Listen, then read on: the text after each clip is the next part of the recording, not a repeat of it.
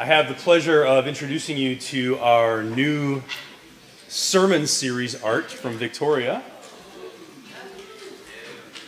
You can applaud for her. Thank you, Victoria, for using your talents and gifts to bless us. I appreciate this art um, for a lot of reasons. One, it's quality, and it's from my sister Victoria. And two, it shows Jesus journeying somewhere. Jesus on the way, which is appropriate for the first Sunday of Advent, which is today. Advent comes from the Latin word adventus, which means coming or arrival. It's a season to prepare for the arrival of Jesus' birth for Christmas. We all know what that preparation feels like the hustle and the bustle, the shopping, the dinners, the parties, the music, the baking, decorating the house. Maybe you don't experience all of those things in your particular life. I understand that's the case for some of us, but we all know what it's like. But Advent isn't, also, isn't just about preparing for December 25th, it's also about preparing for a day unknown the return of Jesus, the second arrival of Jesus.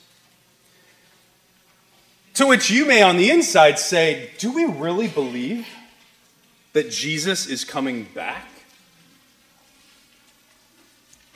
To which I would say, I hope you do. And I would emphatically say that as a church, we do. In EBC's statement of faith, this is our statement on the last things.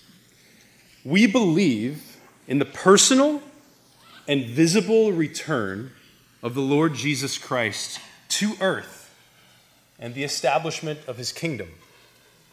We believe in the resurrection of the body, the final judgment, the eternal joy and felicity of those made righteous by the blood of Christ, and the endless suffering of the unrighteous. See, Jesus' second return is a return for joy for those who know him. It's a return for judgment for those who do not. It's a return for salvation and also for destruction. Wednesday morning, I woke up early, not on purpose, but because a dream woke me up. And I don't tell this dream so that you can interpret this dream. I tell this dream for the for the feeling of it. I was with one of my kids at the United Center, the Bulls and Blackhawks Stadium. And we were up in one of the top decks, and my kid went to an open staircase on the fifth floor and tumbled over. And I saw it happen. I ran, not even to the edge, I knew where my child had gone. And I just started running, flying down the stairs. And in my mind, in my heart, in my dream, I knew I actually don't want to get to the bottom of the stairs.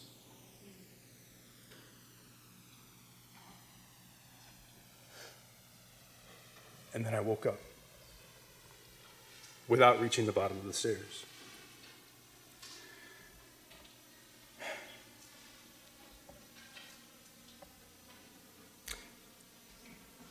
I was desperate.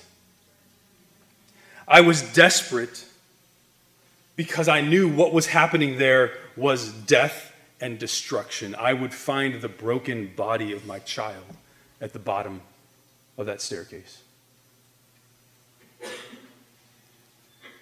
My only hope was to wake up. And I was so relieved when I did. And then I couldn't go back to sleep. It's one of those dreams where you're so shaken and at the same time so relieved. This morning, my aim is to help us stay awake, metaphorically, or be awoken for the first time as we wait for Jesus to return, as he told his disciples to do, as I read at the beginning of the service in Matthew 24. To help us in this, we're going to go to a place you might not expect Joshua chapter 2. We're going to spend quite a good deal of time in the text this morning, so I would encourage you to turn there in your Bible, look it up on your phone. The Bible that's in front of you, if you want to use that, you'll find Joshua 2 on page 178. We're going to the book of Joshua and we are going to visit what may be the oldest city in the world. And among, if not the, lowest, at 750 feet below sea level. The name of this city was Jericho. And Jericho was an oasis, well fed by a spring, and called the City of Palms. Jericho was fortified by a strong wall, and the hustle and bustle of the people in and out of the city was regulated by a gate.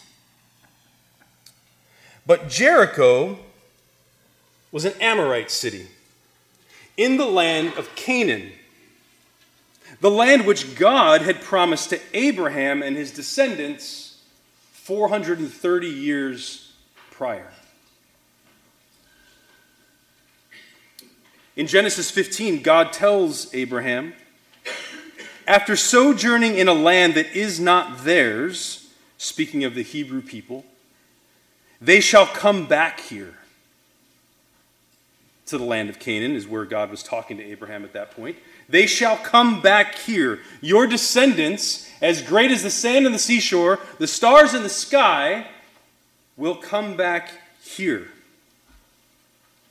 Not now, but then, because God in his patience and his justice knew that the iniquity of the Amorites was not yet complete. The years of God's mercy on this people had now concluded where we are in Joshua. And God was about to judge their full sin as he gave Canaan to his people. But in this city on the verge of destruction, Jericho, we will find a house of salvation.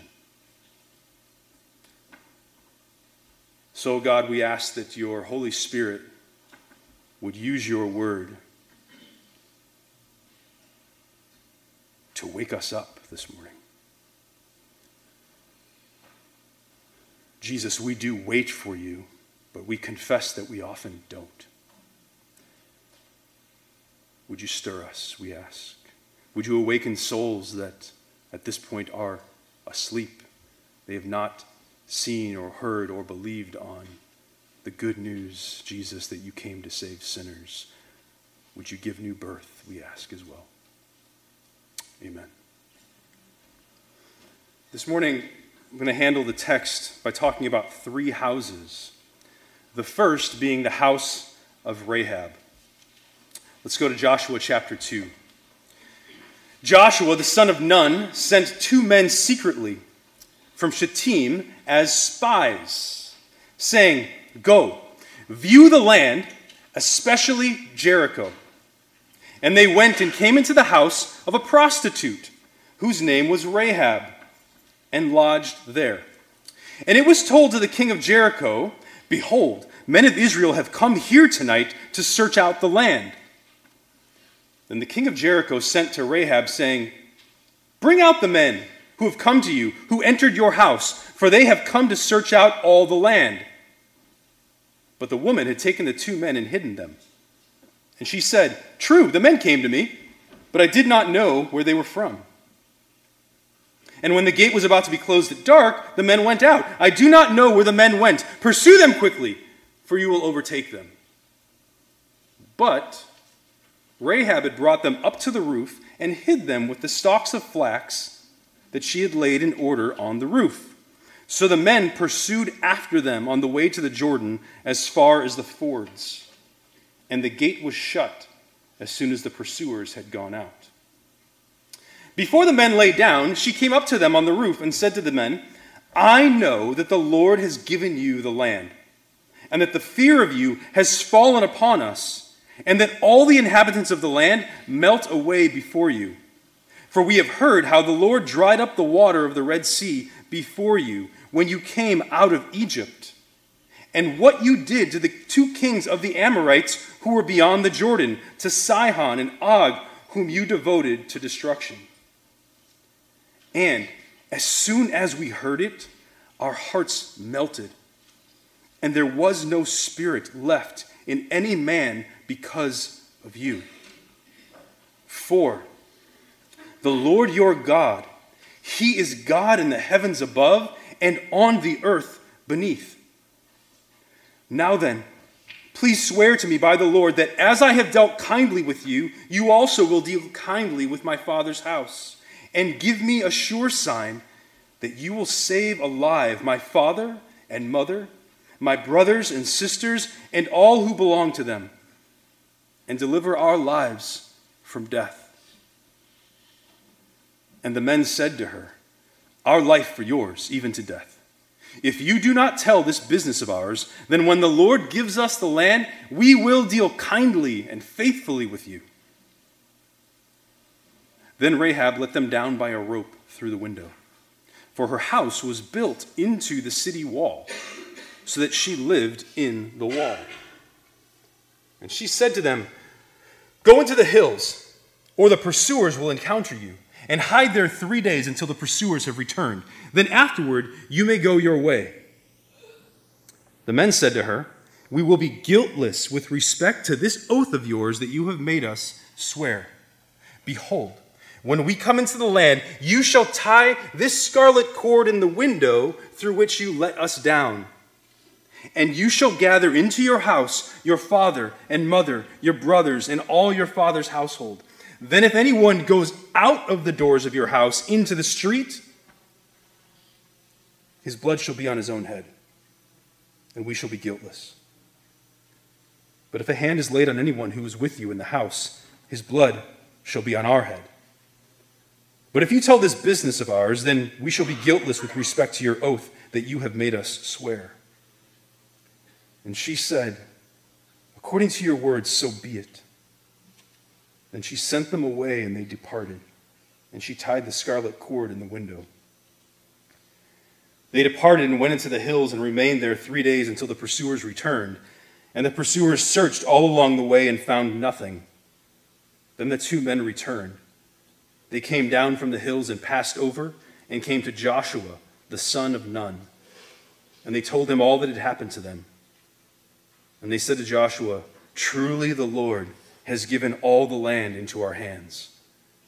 And also, all the inhabitants of the land melt away because of us.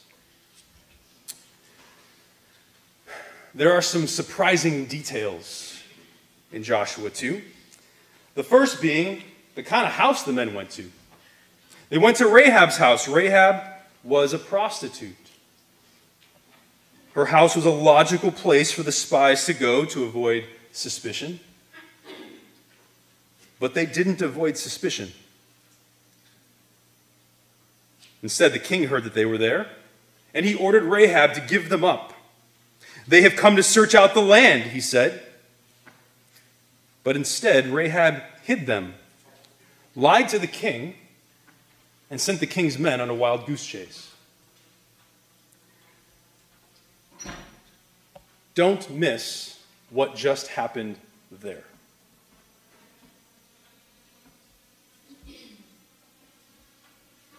Rahab commits treason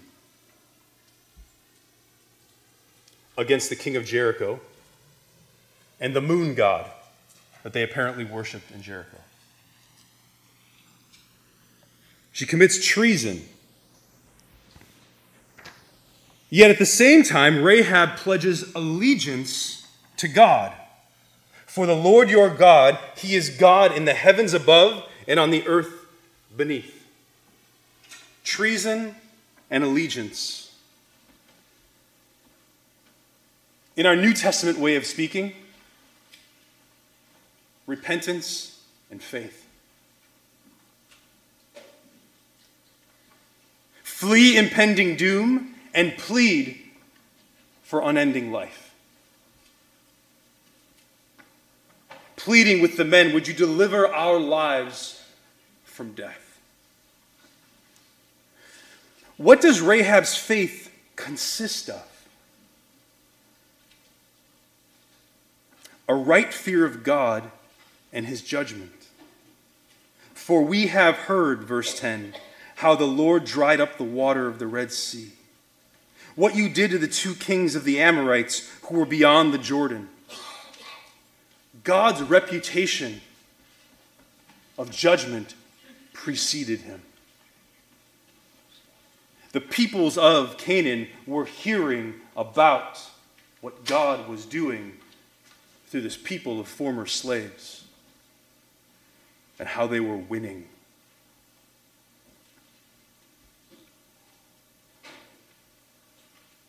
Rahab's fear, Rahab's faith was a right fear of God and his judgment, and it was also a right hope for salvation. Would you deliver our lives from death? She knew. They knew. All of Jericho knew. The king obviously knew, or he would not have been so concerned about these two spies. They all knew what was coming. And that they, aside from their wall, couldn't stop it. All of their hearts through all of the land had melted.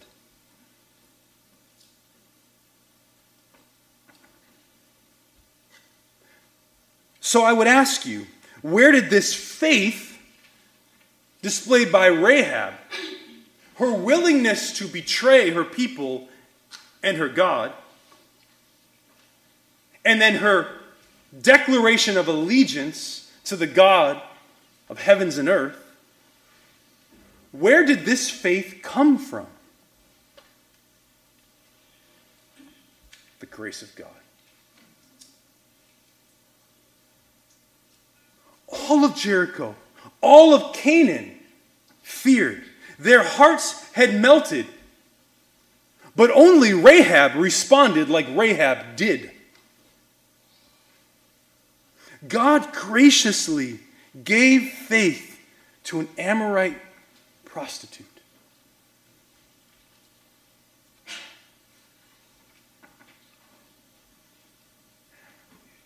To which you might say, well, this is a nice story. But how do we know that this wasn't just a phase for Rahab? How do we know that this was actually a treason, a repentance, a turning that leads to life, rather than just kind of a spurious opinion made in the face of impending doom? Because in Hebrews 11:31, Rahab finds herself in the hall of faith. By faith, Rahab the prostitute did not perish with those who were disobedient. Because she had given a friendly welcome to the spies.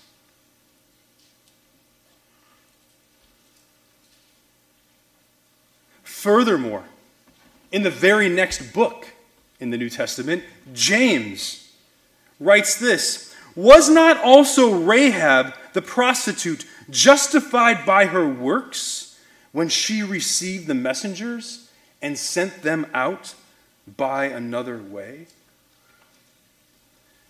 The author of Hebrews and the author of James, by the inspiration of the Holy Spirit, are working together here in their understanding of how Rahab responded to the spies who arrived at her house. The author of Hebrews is saying this is true faith. And the author of James is saying this is true faith because true faith works. Listen, we are justified by faith and not by works, but the faith that truly justifies is a faith that works. True faith lives and breathes. Because true faith has a living, breathing God living inside the person of faith.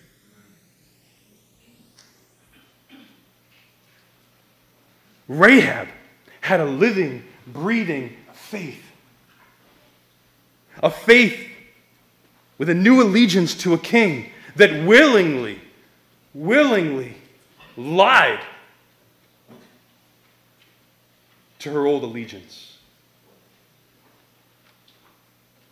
Knowing this was going to cost her greatly. But she had her eyes in the right place. God had illumined her heart to understand there is a true God, and his track record has been showing itself.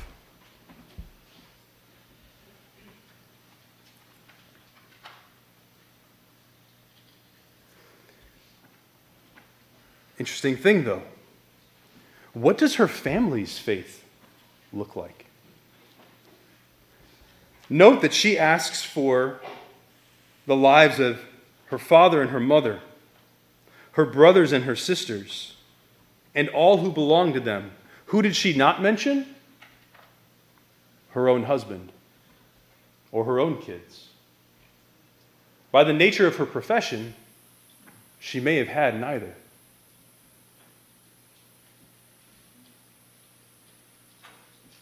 So, what does it then look like for mom, dad, brothers, sisters, nieces, nephews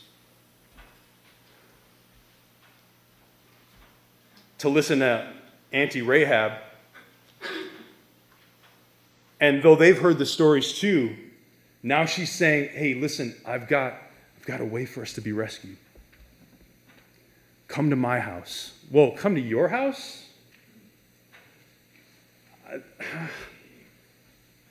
First of all, you live on the wall. That's where they're coming first. Second of all, we don't usually do holidays at your house.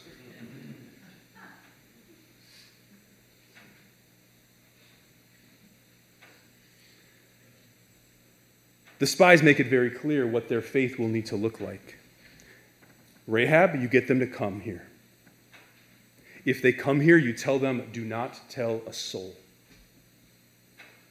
Telling a soul, whether it be Rahab or her family, would be kind of like re treason. They come to the place where they could be rescued, but instead they're like, you know, I'm not really believing this is going to happen, I'm going to go back. All my friends are in Jericho. My fiance's in Jericho.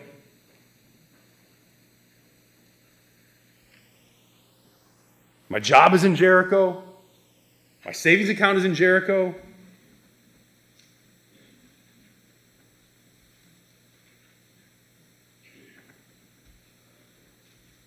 Don't tell the soul and stay in the house.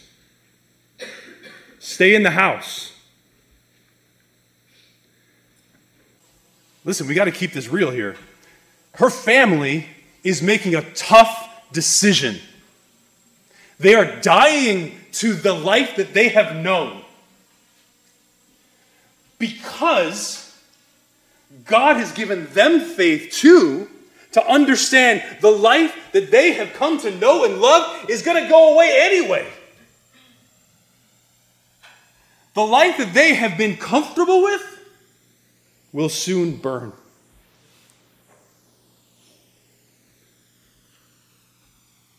So, what gain is there to hold on to what they will lose and soon and forfeit their very lives?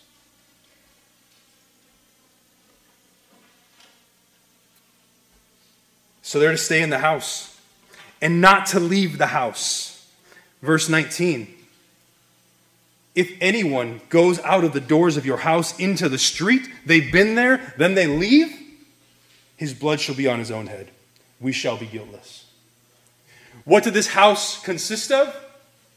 A single red cord hanging out, scarlet cord hanging out of the window where Rahab let the spies down to escape. Again, what must they do? Stay in the house. This crimson cord reminds us of another house, the house of Israel's own salvation. See, 40 years prior, God rescued Israel from slavery in Egypt.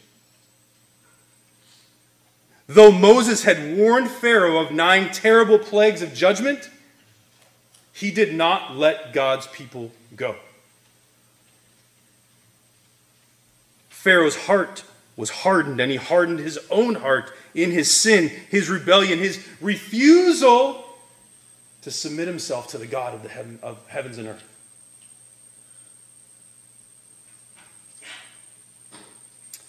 And Moses says there's one more plague coming. The nine have been bad enough. In Exodus 11, Moses threatens a final plague the death of every firstborn. But that God was making a distinction between Egypt and Israel. How was that distinction made?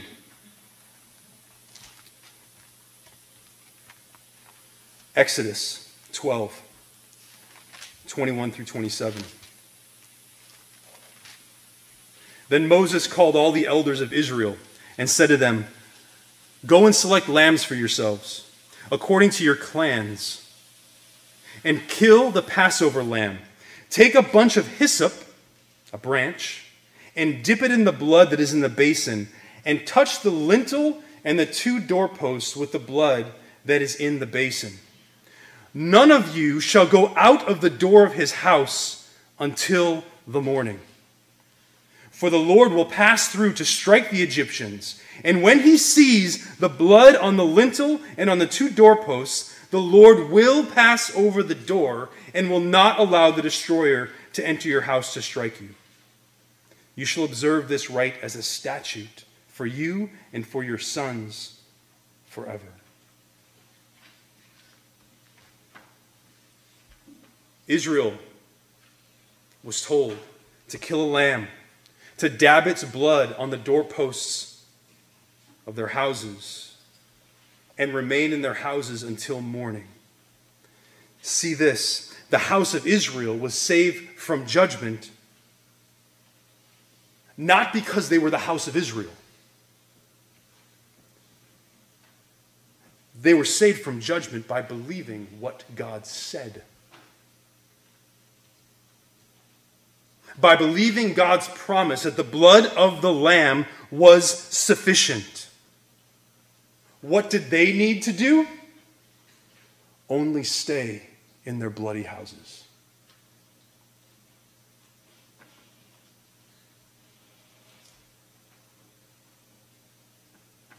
Judgment came through, and Israel was freed.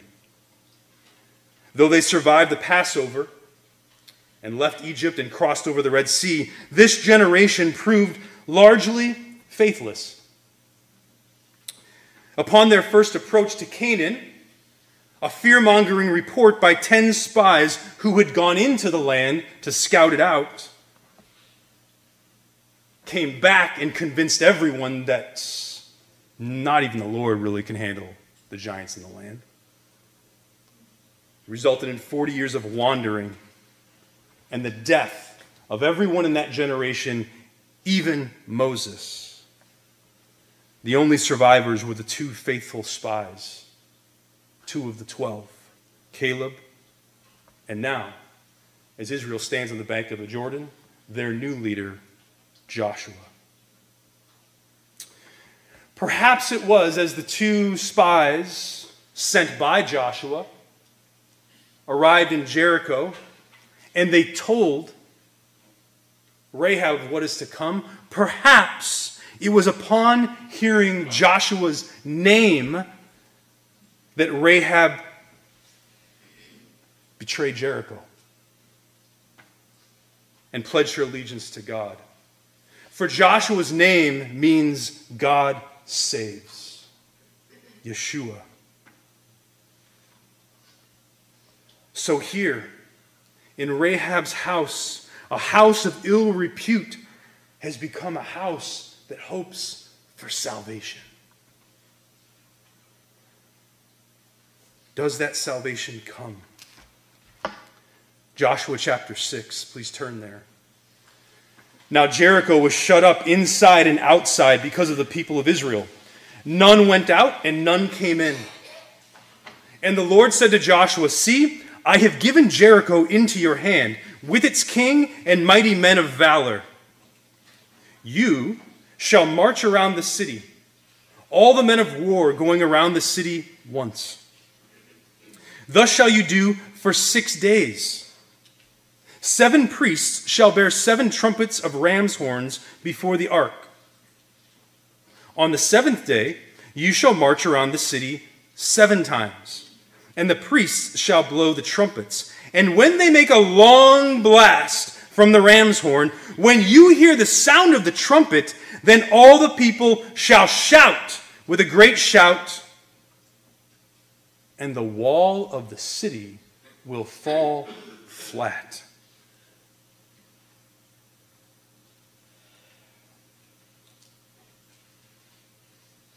and the people shall go up, everyone straight before him. So Joshua the son of Nun called the priests and said to them, Take up the ark of the covenant, and let seven horns, sorry, let seven priests bear seven trumpets of rams' horns before the ark of the Lord. And he said to the people, Go forward, march around the city, and let the armed men pass on before the ark of the Lord. And just as Joshua had commanded the people, the seven priests bearing the seven trumpets of ram's horns before the Lord went forward, blowing the trumpets, with the ark of the covenant of the Lord following them. The armed men were walking before the priests who were blowing the trumpets, and the rear guard was walking after the ark, while the trumpets blew continually. But Joshua commanded the people, You shall not shout or make your voice heard Neither shall any word go out of your mouth until the day I tell you to shout. Then you shall shout. So he caused the ark of the Lord to circle the city, going about it once. And they came into the camp and spent the night in the camp. Then Joshua rose early in the morning, and the priests took up the ark of the Lord. And the seven priests, bearing the seven trumpets of ram's horns before the ark of the Lord, walked on, and they blew the trumpets continually. And the armed men were walking before them and the rear guard was walking after the ark of the Lord, while the trumpets blew continually. And the second day, they marched around the city once and returned into the camp. So they did for six days. On the seventh day, they rose early at the dawn of day and marched around the city in the same manner seven times. It was only on that day that they marched around the city seven times. And at the seventh time, when the priests had blown the trumpets, Joshua said to the people, Shout, for the Lord has given you the city. And the city and all that is within it shall be devoted to the Lord for destruction. Only Rahab the prostitute and all who are with her in her house shall live, because she hid the messengers whom we sent. But you, keep yourselves from the things devoted to destruction, lest when you have devoted them, you take any of the devoted things and make the camp of Israel a thing for destruction itself and bring trouble upon it. But all silver and gold in every vessel of bronze and iron are holy to the Lord. They shall go into the treasury of the Lord. So the people shouted, and the trumpets were blown as soon as the people heard the sound of the trumpet, the people shouted a great shout, and the wall fell down flat. so that the people went up into the city, every man straight before him, and they captured the city. Then they devoted all in the city to destruction, both men and women, young and old, oxen, sheep, and donkeys, with the edge of the sword. But to the two men who had spied out the land, Joshua said, Go into the prostitute's house and bring out from there the woman and all who belong to her, as you swore to her. So the young men who had been spies went in and brought out Rahab and her father and mother and brothers and all who belonged to her. And they brought all her relatives and put them outside the camp of Israel. And they burned the city with fire and everything in it. Only the silver and gold and the vessels of bronze and of iron they put into the treasury of the house of the Lord. But Rahab the prostitute and her father's household and all who belonged to her, Joshua saved alive. And she has lived in Israel to this day because she hid the messengers whom Joshua sent to spy out Jericho.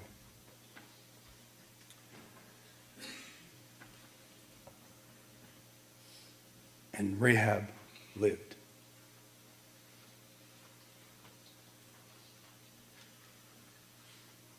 We just read most of chapter 6 together. Who has maintained Rahab's house from destruction? Rahab's life from judgment? We could say, well, it was the crimson rope. A rope can't do anything. You might say it was the army of Israel who knew not to go into the house of the crimson rope. Okay, granted. You might say it was Rahab's faith. Rahab's faith is what saved her. Here's the thing in verse 25, it says Rahab the prostitute in her father's household and all who belonged to her, Joshua saved alive. Joshua saved alive. Joshua, that means God saves. God saves and God saves, is how you could read that. The God who saves saved Rahab and her household. In the chapters just leading up, between 2 and 6, chapters 3, 4, and 5, this is when Israel crosses from the western side of the Jordan crosses the Jordan because the Lord actually comes into the Jordan and stops its flow so they can walk across like on dry land. You're hearing the Red Sea. God tells Joshua, I'm going to begin to exalt you among all of Israel. They're good to know that I am with you like I was with Moses.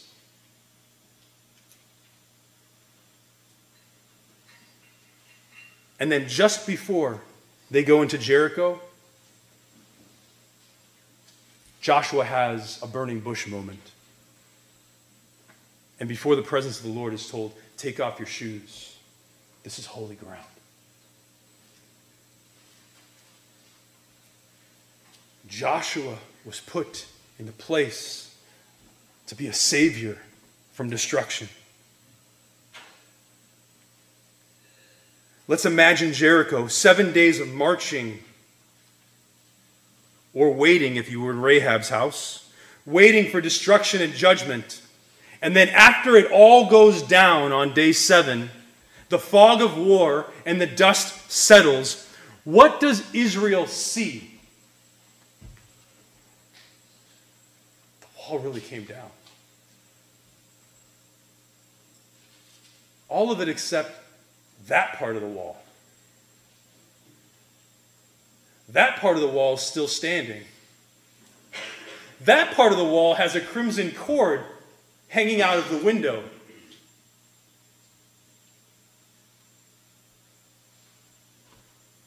They see that God brought down the wall and God saved Rahab and her family. That's why he brought down the wall to show the salvation belongs to Him and to Him alone.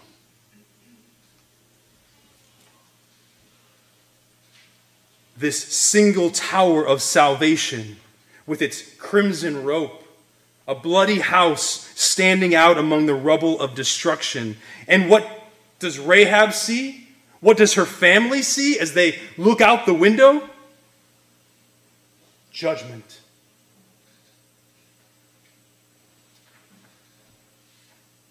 And a new family. And a true God.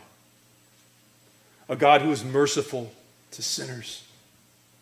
In fact, loves them and loves to save them.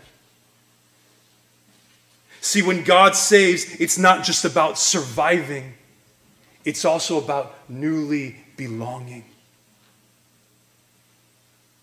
God saves because he loves and he welcomes. He welcomes. There's another whose name means God saves. Jesus. Jesus, as we find in Matthew 1, this third house, the house of Jesus Christ, the genealogy of Jesus Christ, the son of David, the son of Abraham, Jesus' family line coming out of Abraham and David, Judah, Tamar, and now Rahab. Jesus' house is a house of ill repute. Rahab is in his family line.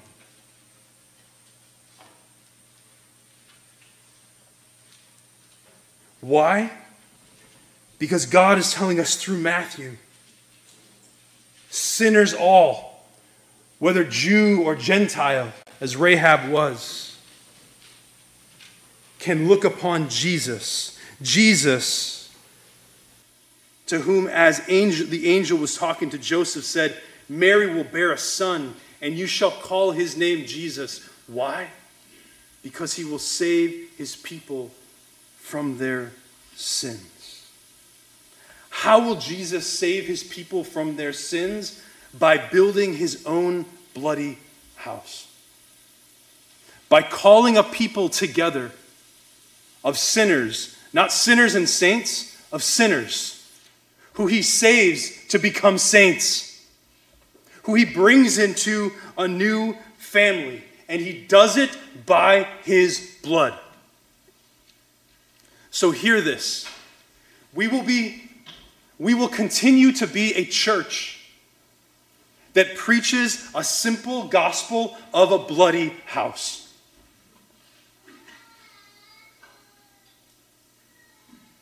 a bloody house for spiritual prostitutes to come and find refuge in, to come and find rest in, to come and find family in, to come and find God. We will continue to say that we in God's house the bloody house of Jesus Christ, are covered by his blood. That his sacrifice, his blood was shed so ours would not have to be shed. He took our place as our substitute to make us one with God. Without the shedding of blood, there is no forgiveness of sins. But when the shedding of that blood is the shedding of perfect blood, it then sanctifies and perfects the people of God for all time. This is a bloody house of worship.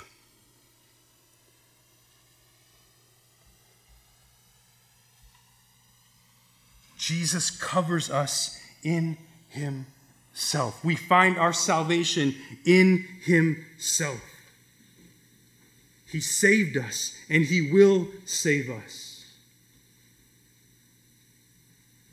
But you might say, we have not talked so much about the judgment here yet. Andy, you're right. But listen to this word on salvation from judgment from 1 Thessalonians 5 1 through 10. Now listen, brothers, Concerning the times and the seasons, you have no need to have anything written to you.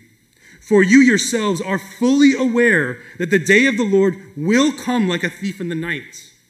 While people are saying, There's peace and security, then sudden destruction will come upon them, as labor pains come upon a pregnant woman, and they will not escape. But you, brothers and sisters, are not in darkness, for that day to surprise you like a thief.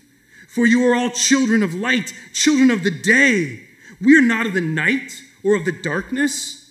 So then let us not sleep as others do, but let us keep awake and be sober. For those who sleep, sleep at night, and those who get drunk are drunk at night. But since we belong to the day, let us be sober.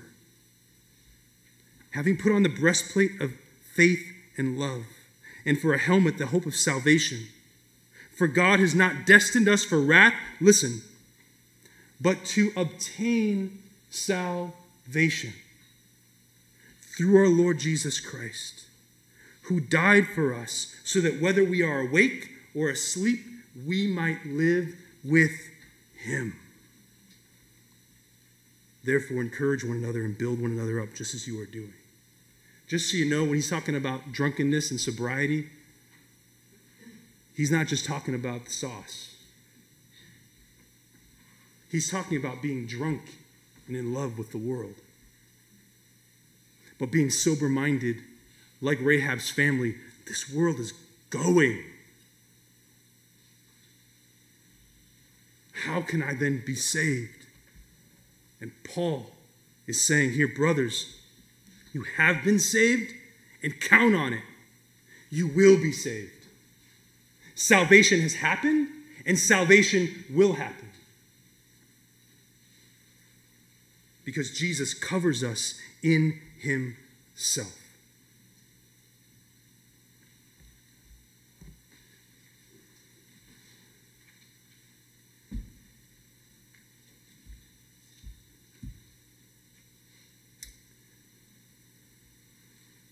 What do we think of this?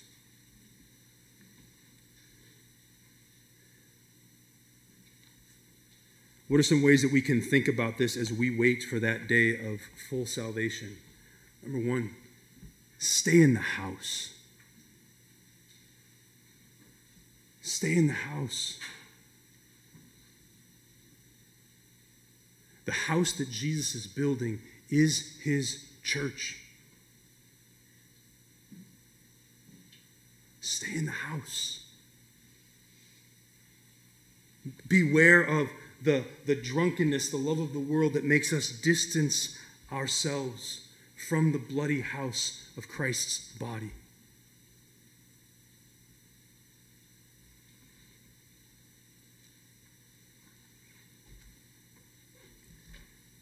The whole New Testament is about what it looks like to stay in the house, what it looks like to walk together with other bloody people. Stay in the house. Don't go wandering off to other possibilities.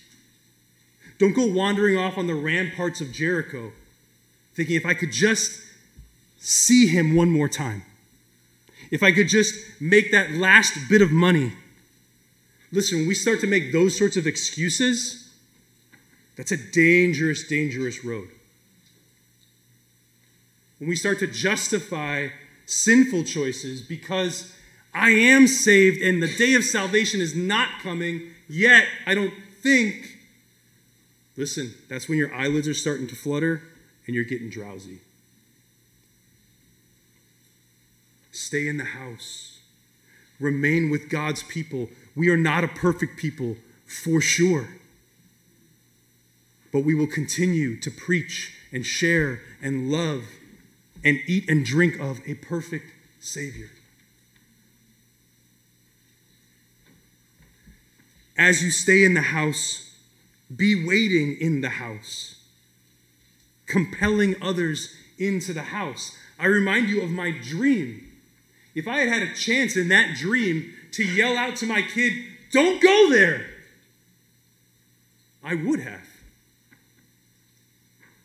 And I know that there are a lot of you who say that to your family members often.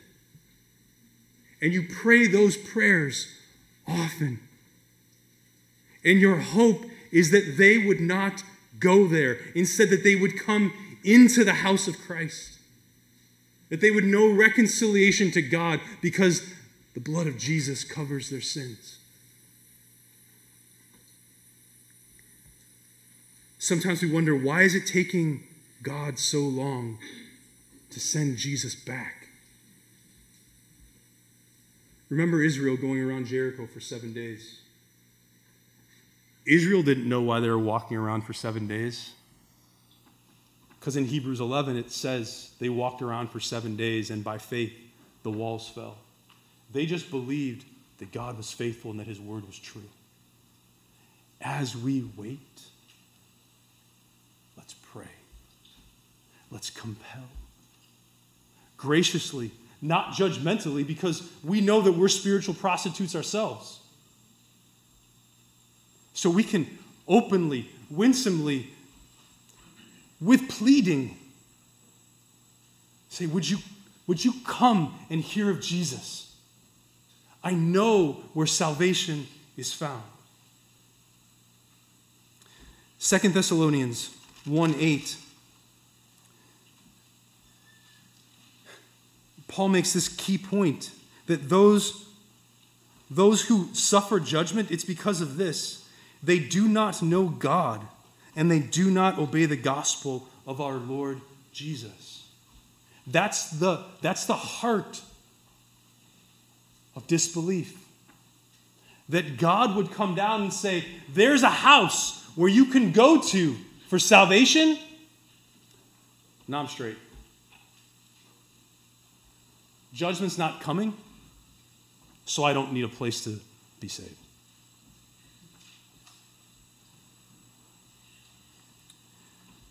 Just say a few things to press into that a little bit more. I need this message, people. I know that I can get drowsy because I know that drowsiness is coming when I don't see other people as needing to come into the house. I'm sleeping or I'm getting tired because I'm not functionally believing that there's judgment coming. And so the people around me that don't know Jesus, if I'm not lovingly, at least praying for them, looking for opportunities to point them to Jesus, I'm getting drowsy. Stay awake. I'll tell you this I've had it on my to do list for about a year and a half to have a rescue list, to start praying through with my family. Guess how many times we've looked at the rescue list? Have we even made a rescue list?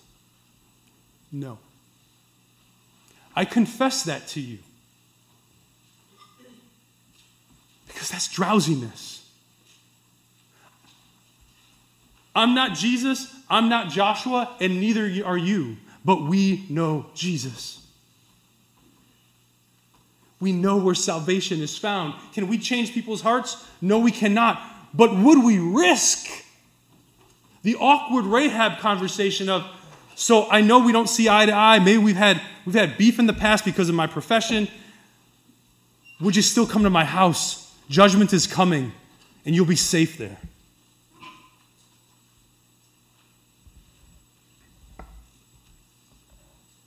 Members, you're, you're getting this. Inside of this is Advent Ask, where a lot of us shared prayer requests. Something I was so encouraged by was how many of you that shared requests named people that you want the rest of us to pray for that they would be saved. So, members, take this home and take it seriously. Go through, highlight those names and pray.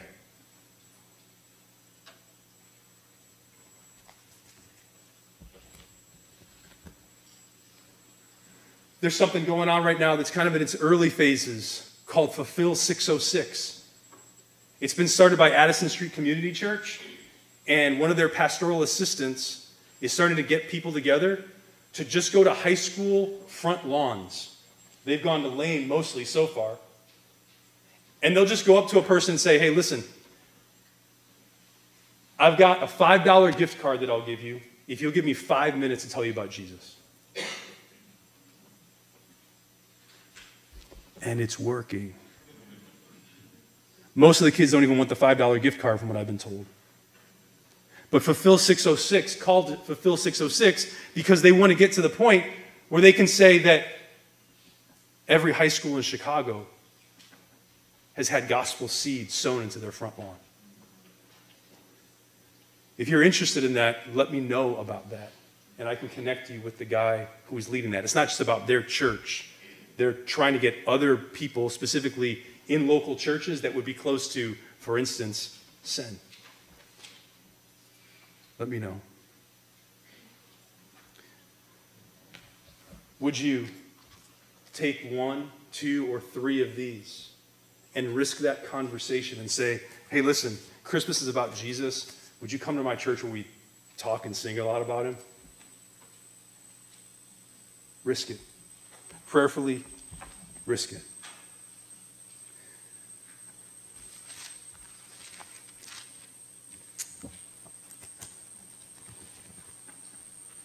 Maybe you're thinking, Am I the one who's going to fall? Not if you're in Jesus. Not if you're in the house. Let me just finish by reading from the very end of the book of Jude. Jude finishes with this doxology. Now to him who is able to keep you from falling and to present you blameless before the presence of his glory with great joy. To the only God, our Savior, through Jesus Christ our Lord, be glory, majesty, dominion, and authority before all time, now, and forever.